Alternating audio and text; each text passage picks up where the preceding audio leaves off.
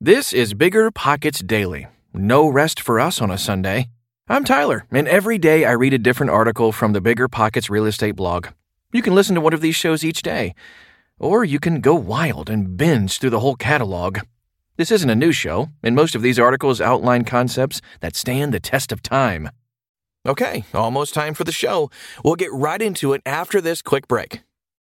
The dream of owning a vacation home can be daunting, from finding the best guests, to the maintenance, to organizing the cleaners after every guest day. With Vacasa, they make that dream into a reality. As a full-service vacation home management company with vacation homes in key destinations across the U.S., they know a thing about how to make owning a vacation home easy and profitable. On top of proactive property maintenance visits by professional local teams, a hospitality-driven booking platform, and around-the-clock support, Vacasa earns homeowners an average of 20% more revenue from their vacation homes. Vacasa is always thinking of ways to simplify the vacation home owning experience by putting your home to work for you. If you're looking to make more from your vacation home, work with the reliable property manager, and finally have peace of mind, partner with Vacasa at vacasa.com/biggerpockets. That's vacasa.com/biggerpockets. This show is sponsored by Airbnb. Did you know that a long time ago, before I ever started my real estate business, I turned one of my first primary residences into an Airbnb? And that's the extra income that I needed from Airbnb that gave me the confidence to go out and work for myself and eventually quit my 9-to-5 job. And now I have dozens of Airbnbs all over the country. I've even partnered up with the old David Green on a recent property in Scottsdale to take our portfolio to the next level. And of course, we host it on Airbnb. But you don't need to be a full-time real estate investor to start on Airbnb. As a matter of fact, I was self-managing 10 properties while working my 9-to-5 job, so I know anybody can do it. Think about it this way. You're looking for extra income and going on a vacation. Wouldn't it be great to rent out your space and let your property pay for itself while you're gone? I did this one time. I pitched my wife and my roommate, because we were house hacking, on the idea of renting out our home, and it paid for all of our expenses on a trip to Mexico City. So go and give it a try. It might just change your life, just like it did mine. And I really do mean that. Your home might be worth more than you think. Find out how much at airbnb.com/host.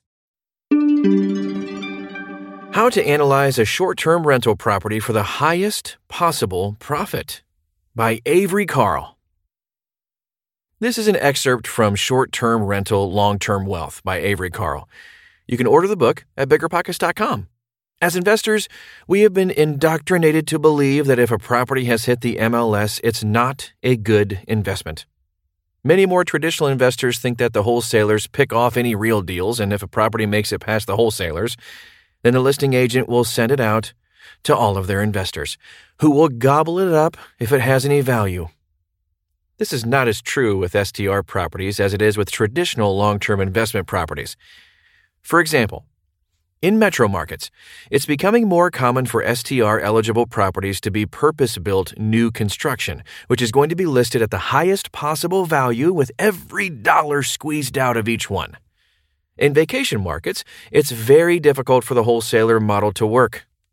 Think about it. In a market where the majority of the properties being bought and sold are either true vacation homes or vacation rentals, if a seller starts to get into financial trouble, they will unload those properties at retail prices well before they become distressed, or before the seller has to accept any deep discounts on them. This is especially true of hot vacation rental markets where property values have appreciated significantly over the past decade. Additionally, the idea that any decent property will be gobbled up by real estate agents' investor lists is also a bit of a stretch. I've been an agent for years now, so I'm going to take a liberty and make this statement. Many agents are dumb and/or lazy. In the case of real estate agents, the 98-2 rule applies. What I'm getting at is that only a handful of agents in any given market are going to know what an investor list is. Even fewer are going to have one, and even fewer are going to be proactive enough to use it for marketing. This, ladies and gentlemen, is why profitable STR properties make it to the MLS every day. Still, it is possible to find off-market deals for STRs. One way is through local STR and real estate investing groups and their associated social media pages. Your choice of agent will also determine how much access you have to any off-market properties. You've already learned how to find and interview great agents. Use those tools to find one of the 2% of agents doing 98% of the work, and through them, you will find any off-market deals available. An agent who does hundreds of deals with dozens of other agents a year is going to have the most connections and the greatest access to any pre-market listings. But remember, off-market STRs are more like a dripping sink than a fountain. There will be an unsteady trickle of one or two at a time, and you'll have to act on them before they head down the drain. You'll need to be ready to analyze fast and pounce if you come across one. Often, the value of an off-market STR deal lies not in its being priced lower than its MLS counterparts. The real value of an off-market STR deal is the removal of the competition that comes with MLS properties. Recently, the NAR passed a new policy called Clear Cooperation. This rule was enacted to give every agent access to every deal on the MLS, rather than having deals go only to the top-producing agents. Under this policy, all real estate agents have to post properties as active on the MLS within one business day, or 48 hours, whichever is shorter, of publicly marketing the property. The NAR defines public marketing as any email or communication about the property to anyone outside their own office. This regulation has impacted many agents' ability to provide off-market opportunities to their clients for any significant period of time, and is something that we, as investors, need to be aware of. Some MLS boards have forms for sellers to sign that allow their agents to keep their property off-market for longer than the allotted one business day or 48 hours, but many do not. Unfortunately, for agents who do a lot of investor deals, we now have a limited amount of time to discuss off-market opportunities with our clients, so keep that in mind during your property search. If a property is off-market, you'll have to move fast. Size does matter. Properties have different ROIs depending on size. As a general rule, properties with 4 bedrooms or more have higher ROIs and overall management efficiencies than their 1 to 3 bedroom counterparts. For example, I own 2 2-bedroom properties and 2 4-bedroom properties in the same market. My gross annual income on the 4-bedroom properties is just over double the gross annual income on the 2 bedrooms, but the expenses on the 4 bedrooms are not double the expenses on the 2 bedrooms. The expenses on the 4 bedrooms are only about 15% higher than the expenses on the 2 bedrooms, so my ROI on the 4 bedrooms is significantly higher. Does that make my 2-bedroom properties bad investments? No, it just makes the 4-bedroom properties better.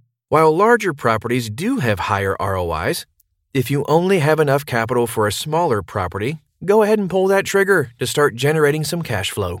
In the amount of time it takes to accumulate a larger down payment for a larger property, prices may have risen so much that you miss other opportunities while saving. Don't reinvent the wheel. There are numerous Airbnb gurus out there who will charge you an arm and a leg to tell you to spend an extra $50,000 on your vacation rental in order to set it apart to maximize income. I can always tell when a client has been through one of these guru courses because they usually have some outrageous suggestions on what they should do with the property in order to maximize cash flow. In one instance, we were standing in a new construction log cabin with custom fixtures, furniture, everything. It even had a putting green room already installed. The client then asked me if I had a contractor who could add portholes to the wall separating the putting green room and the game room. I asked him what he meant, and he said, portholes like a cruise ship, and maybe a ball pit in this corner and an indoor slide over there, and we will rip this floor out and put in a floor of pillows. It'll rent like crazy. A custom 5-bedroom cabin with a view of the Great Smoky Mountains will rent like crazy the way it is, without going through all that time and expense. I asked him why he wanted to cut holes in brand new, freshly stained alpine log walls. Oh, I went to Guru X's course, and he said you have to really set yourself apart. He has clients with full Star Wars-themed houses. The client paid several $1,000s for this person to tell him he needed to turn a beautiful cabin in the Great Smoky Mountains into a McDonald's play place in order to maximize ROI. Tourists come to the Great Smoky Mountains to rent cabins in the Great Smoky Mountains. The point being, all you have to do is select a property that embodies the general expectation of tourists in the market. When tourists visit mountain areas, they just want a cabin. When tourists visit beach markets, they just want a nice condo or beach house. It's very easy to get caught up in over-improvements. Going too crazy with a community of tiny homes or tree houses or glamping structures or whatever type of alternative property is featured on HGTV right now treads a very fine line between a vanity project and an investment. Speaking of which, the tiny homes, tree houses, glamping structures, and shipping container houses are all the rage, but I have yet to see anyone successfully execute these ideas. Even if they did, it would take a lot more time and resources than simply buying a property that fits the expectations of the market. You're an investor. Just make the investment. There are no prizes for creativity, which brings me to my next point. Keep your emotions out of it. Keeping your emotions out of LTR investments is easy. Keeping your emotions out of STR investments is harder. Why? Because they're fun. If you're searching in a beach or mountain market, you start picturing your family vacationing or spending holidays in the property. Do your absolute best to keep thoughts like this at bay as soon as you allow your emotions and, in turn, your personal preferences to creep into your decision-making rather than just focusing on what rents the best.